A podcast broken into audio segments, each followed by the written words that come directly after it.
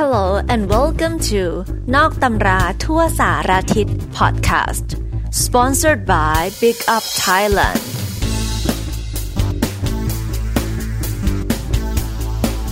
พอดแคสต์เล่าเกร็ดประวัติศาสตร์การเมือง ที่โรงเรียนของคุณอาจไม่เคยสอน มีศัพท์ภาษาอังกฤษเสริมให้ด้วยนะจ๊ะ จะเป็นยังไงนะ ถ้าหากชายที่ชื่อว่าคิมจองอึนไม่มีชีวิตอยู่บนโลกใบนี้แล้ว คิมจองอึนก้าวขึ้นมาเป็นผู้นำเกาหลีเหนือ ตั้งแต่เดือนธันวาคมปี 2011 ในวัยเพียง 30 ปี และแม้ว่าที่ผ่านมา เราจะได้เห็นหน้าเขาในข่าวบ่อยแค่ไหน แต่ความจริงแล้ว เรารู้เกี่ยวกับเขาน้อยมากๆ หรือหลายๆ เรื่องที่เราคิดว่าเรารู้ก็อาจจะไม่เป็นความจริง นับตั้งแต่การก่อตั้งสาธารณรัฐประชาธิปไตย ประชาชนเกาหลี หรือที่เราเรียกว่าประเทศเกาหลีเหนือขึ้นมาเนี่ย ก็มีความพยายามในการควบคุมข่าวสารที่จะเข้าและออกประเทศอย่างเข้มงวดมาโดยตลอด รวมถึงปิดกั้นไม่ให้คนนอก เข้าไปสัมผัสชีวิตความเป็นอยู่ที่แท้จริงข้างในทำให้ประเทศเกาหลีเหนือกลายเป็นหนึ่งในประเทศที่ลึกลับมากที่สุดในโลก การที่คนนอกอย่างเราจะเข้าไปเยี่ยมชมเกาหลีเหนือ ก็จะต้องติดต่อผ่านบริษัททัวร์ที่ได้รับการอนุญาตจากทางการเป็นที่เรียบร้อยแล้ว แล้วเราก็ต้องไปขึ้นเครื่องบินจากประเทศจีนเท่านั้น แถมค่าทัวร์ก็ไม่ใช่ถูกๆด้วยนะจ๊ะอะ หลังสงครามเกาหลีสิ้นสุดลง และมีการทำข้อตกลงสงบศึกกันในปี 1953 ก็เกิดการแบ่งเขตแดนระหว่างเกาหลีเหนือและเกาหลีใต้ โดยที่แต่ละฝั่งจะมีทหารประจำการอย่างแข่งขัน ผู้นำสูงสุดคนแรกของเกาหลีเหนือ มีนามว่าคิม อิลซุง เขาบริหารประเทศโดยเลียนแบบลัทธิบูชาตัวบุคคล ดังเช่นโจเซฟ สตาลิน แห่งสหภาพโซเวียต นอกจากนั้นเขายังเสนอปรัชญาพึ่งพาตนเองที่เรียกว่าจูเช่ เพื่อใช้พัฒนาเศรษฐกิจของประเทศ โดยที่จะเน้นพึ่งพาต่างชาติให้น้อยที่สุด หรือไม่ต้องพึ่งพาได้เลยยิ่งดี ชาวเกาหลีเหนือเรียกเขาว่าท่านผู้นำ มีการสร้างรูปปั้นของเขาตั้งประจำอยู่หน้าหน่วยงานต่างๆ ทั่วประเทศ อีกทั้งยังมีการแขวนรูปภาพของเขาไว้สูงเหนือหัว และโฆษณาชวนเชื่อให้เขากลายเป็นสมมุติเทพ คิมอิลซุงเสียชีวิตด้วยอาการหัวใจวายในปี 1994 ท่ามกลางความเสียใจอย่างยิ่งยวดของชาวเกาหลีเหนือแน่นอนว่าผู้สืบทอดตำแหน่งก็ไม่ใช่ใครที่ไหน คิมจองอิลบุตรชายของเขานั่นเอง คิมจองอิลแต่งงานอย่างเป็นทางการทั้งหมดสองครั้ง และมีอนุภรรยาอีกสามคน เขามีลูกชายสามคนและลูกสาวสองคน ได้แก่ คิมจองนำคิมจองชอน คิมจองอึน คิมโซจอง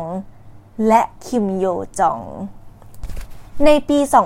2010 คิมจองอิล ประกาศทายาทผู้สืบทอดเกาหลีเหนืออย่างเป็นทางการ ซึ่งก็คือลูกชายคนโปรดของเขาที่ชื่อว่าคิมจองอึนส่วนคิมจองนำเนี่ยมีความคิดเสรีเกินไป แล้วคิมจองชอนก็ยังอ่อนแอเกินไป คิมจองอิลเสียชีวิตด้วยโรคหัวใจวายในปี 2011 ชาวเกาหลีเหนือร้องไห้แทบเป็นบ้า หลังได้รับรู้การเสียชีวิตของผู้นำสุดที่รัก บางคนถึงกับคุกเข่าแล้วก้มลงเอากำปั้นทุบกับพื้นราวคนใจสลาย คิมจองอึนผู้ที่ขึ้นมาเป็นผู้นำสูงสุดแห่งเกาหลีเหนือตั้งแต่วัยเพียง 30 ปี กลายเป็นผู้นำที่มีอายุน้อยที่สุดในโลก แต่ต้องขออธิบายก่อนนะคะว่าจริงๆ แล้วเราไม่สามารถฟันธงอายุของคิมจองอึนได้อย่างชัดเจน คือมันลึกลับจนกระทั่งเราไม่รู้ด้วยซ้ำว่าเขาเกิดปีไหนกันแน่ แต่คิดว่าอยู่ในช่วงราวๆปี 1982 ถึง 1984 ประวัติในช่วงวัยเด็กถึงวัยรุ่นของคิมจองอึนยังไม่เป็นที่เปิดเผยมากนัก แต่คาดว่าเขาเกิดในประเทศเกาหลีเหนือนั่นแหละค่ะ และพออายุได้ประมาณ 12 ปี เขาก็ถูกส่งตัวไปเรียนที่โรงเรียนเอกชนในประเทศสวิตเซอร์แลนด์ โดยเขาอาศัยอยู่กับคุณป้า ซึ่งคนอื่นก็จะเข้าใจว่าเป็นคุณแม่ของเขา คิมจองอึนไม่เคยเปิดเผยตัวตนที่แท้จริงให้ใครรู้ เพื่อนที่โรงเรียนเข้าใจว่าเขาเป็นลูกของทูตเกาหลีเหนือ ทุกคนที่นั่นรู้จักเขาในชื่อพักอึน ด้วยความที่เขามีปัญหาเรื่องภาษาและการสื่อสารกับคนอื่นๆ เพื่อนๆจึงมักมองว่าเขาเป็นคนนอกที่แปลกประหลาด พักอื่นมักจะปรากฏกายด้วยชุดวอม ไม่เคยเลยสักครั้งที่ใครจะเห็นเขาในกางเกงยีน ก็กางเกงยีนมันเป็นสัญลักษณ์ของทุนนิยมนะสิ หนึ่งในเพื่อนร่วมชั้นของพัคอึนเล่าว่า ครั้งหนึ่งเขาปรากฏตัวในชุดวอร์ม3แถบ และรองเท้า Nike Jordan รุ่นใหม่ล่าสุด ซึ่งเด็กๆคนอื่นๆใฝ่ฝันที่จะครอบครองแหมก็เขาเป็นถึงลูกผู้นำเกาหลีเหนือนี่นาเขามีเงินซื้ออยู่แล้วแหละจากคำบอกเล่าของเพื่อนร่วมชั้นอีกคน คิมจองอึนเนี่ยเป็นคนที่เก็บตัวเงียบ ไม่ค่อยกล้าแสดงออก แต่เขาก็มีความแน่วแน่ และตัดสินใจได้อย่างเด็ดเดี่ยว สิ่งที่คิมจองอึนชอบมากเป็นพิเศษก็คือกีฬาบาสเกตบอล ทุกๆ5โมงเย็นหลังสัญญาณกริ่งบอกเวลาเลิกเรียน คิมน้อยจะมุ่งตรงไปยังสนามบาสทันที พร้อมกับสวมชุดทีม Chicago Bulls ที่มีหมายเลข 23 ของไมเคิลจอร์แดนนักกีฬาที่เขาโปรดปรานเป็นที่สุด คิมน้อยมักจะเผยมุมที่เกลี้ยวกราดออกมาเสมอ ระหว่างการแข่งขันบาสบางครั้งเขาก็สะบดด้วยถ้อยคำหยาบคาย เขาเป็นคนที่จริงจังมากเรื่องกีฬา ไม่มีการหัวเราะ ไม่มีการพูดคุยไร้สาระ จดจ่อที่การแข่งขันเท่านั้น เมื่อไหร่ก็ตามที่ทีมส่อแววว่าจะแพ้ เขาก็มักจะเอาหัวโขกกำแพงด้วยความโมโห คิมแทบจะหลีกเลี่ยงการมีปฏิสัมพันธ์กับเพศตรงข้าม นักเรียนหญิงคนหนึ่งเล่าว่า เขาไม่สูงสิงกับใครและไม่เคยเปิดเผยเรื่องส่วนตัว โรงเรียนที่คิมน้อยเรียนอยู่เนี่ย สอนทุกอย่างที่น่าจะเป็นอีกมุมมองหนึ่ง ซึ่งแตกต่างจากมุมมองของเกาหลีเหนือโดยสิ้นเชิงค่ะ ไม่ว่าจะเป็นเรื่องสิทธิมนุษยชน สิทธิสตรี การพัฒนาของระบอบประชาธิปไตย รวมถึงความหลากหลายทางวัฒนธรรมและศาสนาซึ่งก็น่าคิดนะ ว่าคิมน้อยคิดอะไรอยู่ในหัวขณะที่เรียนวิชาเหล่านี้ เพราะที่บ้านเกิดของเขาไม่มีคำว่าสิทธิมนุษยชน หลังจากจบม .4 ในปี 2001 เขาก็บอกกับเพื่อนที่สนิทที่สุดว่า พ่อของเขาสั่งให้กลับเกาหลีเหนือ ไม่มีคำอธิบายใด ๆ มากกว่านั้นสำหรับการจากไปอย่างกระทันหัน เพื่อนๆ คนอื่นในห้องก็ไม่ทราบมาก่อน รู้เพียงแค่ว่าอยู่ดีๆ เขาก็หยุดมาโรงเรียนซะอย่างนั้น แม้แต่ครูที่โรงเรียนก็ยังไม่รู้ว่าเขาหายไปไหน ไม่มีใครได้ยินข่าวจากเขาอีกเลย จนกระทั่งเกือบ 10 ปีให้หลัง ที่ทุกคนต่างตกใจไปพร้อมๆกัน ที่ได้รู้ฐานะที่แท้จริงของเด็กชายที่ชื่อว่าพักอึนคิมจองอึนยืนอยู่ที่ระเบียงณกรุงเปียงยาง พร้อมกับผู้เป็นพ่อของเขา เขาได้กลายเป็นทายาททางการเมืองคนต่อไปอย่างเป็นทางการ แม้จะเคยศึกษาที่สวิตเซอร์แลนด์ แต่คิมน้อยไม่ฝักใฝ่ระบอบอิสระแบบตะวันตก เขาทำการปฏิรูปเศรษฐกิจและการเกษตรในประเทศ ขณะเดียวกันก็มีการกดขี่ผู้ต่อต้านและละเมิดสิทธิมนุษยชนมีการสั่งสังหารผู้นำระดับสูงที่ไม่ได้ดั่งใจมากมาย และคาดว่าเขาน่าจะอยู่เบื้องหลังภารกิจปลิดชีพพี่ชายต่างมารดา ที่ชื่อว่าคิมจองนำชาวเกาหลีเหนือมองภาพคิมจองอึนเหมือนกับคิมอิลซุงในวัยเยาว์เพราะเขามีความละไม้คล้ายคลึงคุณปู่เขาเป็นอย่างมาก ทั้งรูปลักษณ์ทรงผมและกิริยาท่าทาง คิมจองอึนกระชับความสัมพันธ์แน่นแฟ้นกับจีน โดยในปี 2019 เขาใช้เวลาเฉลิมฉลองวันเกิดวัย 35 ปี กับประธานาธิบดีสีจิ้นผิงที่กรุงปักกิ่ง นอกจากนี้แล้ว คิมจองอึนยังได้ทำให้ผู้คนฮือฮาด้วยการยอมเจรจาหารือปลดอาวุธนิวเคลียร์ในข้าวสมุทรเกาหลี โดยเขาได้จับมือกับผู้นำเกาหลีใต้มูนแจอิน และมีการข้ามฝั่งมาเพื่อถ่ายรูปร่วมกัน ท่ามกลางบรรยากาศสุดชื่นมื่น ในแบบที่ชาวโลกไม่เคยคาดคิดมาก่อนว่าจะได้เห็น คิมจองอึนมีภรรยาที่ชื่อว่ารีซอลจู ซึ่งเป็นอดีตเชียร์ลีดเดอร์และนักร้องหน้าตาสวยมากๆเลย ไม่มีใครรู้ว่าพวกเขาแต่งงานกันเมื่อไหร่ แต่คาดว่าน่าจะเป็นปี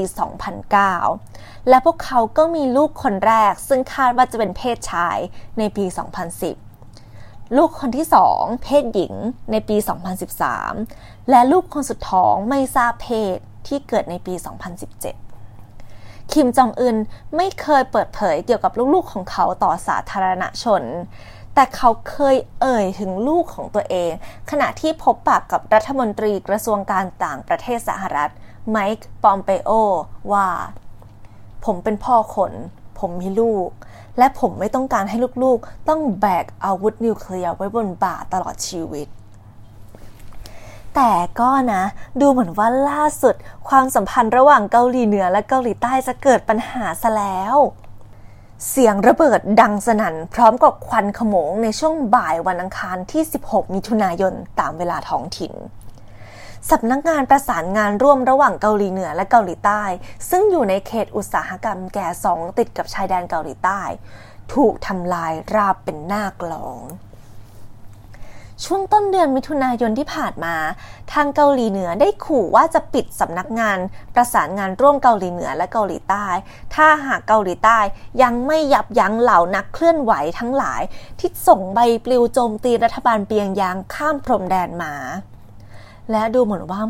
นั่นจะไม่ใช่คำขู่อีกต่อไปแล้ว ทั้งนี้สำนักงงานประสานงานร่วมเกาหลีเหนือใต้เนี่ยเพิ่งจะทำพิธีเปิดไปเมื่อเดือนกันยายนปี 2018 นี้เองค่ะ ถ้าหากว่าคิมจองอึนเป็นอะไรไป คาดว่าผู้สืบทอดคงจะหนีไม่พ้นน้องสาวของเขา คิมโยจอง ที่มักจะปรากฏตัวเคียงข้างเขาในเหตุการณ์สำคัญ และการประชุมสุดยอดต่างๆ เสมอ ปัจจุบันคิมโยจองได้ขึ้นชื่อว่าเป็นผู้นำเบอร์สองแห่งเกาหลีเหนือ มีตำแหน่งระดับสูงในรัฐบาลของพี่ชาย และเธอยังเป็นหัวหน้าทีมโฆษณาชวนเชื่อเกาหลีเหนืออีกด้วยท่ามกลางกระแสข่าวลือมากมายว่าคิมจองอึนนั้นกำลังป่วยหนัก ภาพใบหน้าที่ดูเย็นชา และสายตาไร้อารมณ์ของผู้หญิงที่ชื่อว่าคิมโยจอง ถูกแชร์ว่อนทั่วอินเทอร์เน็ต และมันก็เป็นประเด็นที่ทางโลกให้ความสนใจ พร้อมกับคำถามหนึ่งที่ว่า เธอคนนี้ใช่ไหม ที่มีคุณสมบัติเหมาะสมที่สุดในการก้าวขึ้นสู่ตำแหน่งผู้นำสูงสุดแห่งเกาหลีเหนือคนต่อไป คิมโยจอง น้องสาวผู้ที่มีแม่คนเดียวกันกับคิมจองอึนไม่มีใครทราบปีเกิดของเธอแน่ชัด แต่คาดว่าปัจจุบันเธอน่าจะมีอายุประมาณ 32 ปี พวกเราได้ยินชื่อของเธอครั้งแรกในปี 2014 เมื่อเธอปรากฏตัวเคียงข้างคิมจองอึนในการประชุมสมัชชาพักแรงงานเกาหลีใต้ ซึ่งตอนนั้นเธออยู่ในตำแหน่งเจ้าหน้าที่ระดับสูงของพัก ปัจจุบันถือว่าเธอมีอำนาจสูงสุดในคณะทำงานของรัฐบาลเลยก็ว่าได้และก็เป็นเธอคนนี้นี่แหละ ที่ทำหน้าที่โฆษณาชวนเชื่อต่างๆ สร้างภาพลักษณ์ดีๆ ให้แก่พี่ชาย คิมโยจองแต่งงานกับบุตรชายของรองผบทบ ผู้เป็นหัวหน้าคณะผู้บริหารสูงสุด ซึ่งถือว่ามีอิทธิพลในข้าราชการสายทหารเป็นอย่างมากเลยทีเดียว ทั้งนี้ก็ยังต้องจับตาดูต่อไปว่าชาวเกาหลีเหนือ จะยอมรับผู้นำสตรีคนแรกของประเทศได้หรือไม่ เพราะที่เกาหลีเหนือเนี่ยแนวคิดของลัทธิขงจือค่อนข้างจะเข้มข้นเลยทีเดียว ก็คือความคิดที่ว่าผู้ชายเป็นใหญ่ และผู้หญิงไม่มีสิทธิ์มีอำนาจเหนือผู้ชายนั่นเอง บางคนพุ่งเป้าไปที่ลูกชายของคิมจองอึน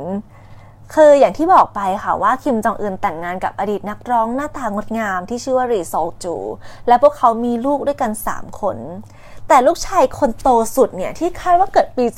2010 ดูยังไงก็คงจะเด็กเกินกว่าที่จะขึ้นมาเป็นผู้นำประเทศได้ และถึงจะขึ้นมาเป็นผู้นำประเทศ ยังไงก็ต้องมีผู้สำเร็จราชการแทนไปก่อนอยู่ดี อย่างไรก็ตามสื่อเกาหลีเหนือไม่เคยรายงานเกี่ยวกับลูกๆของคิมจองอึนเลย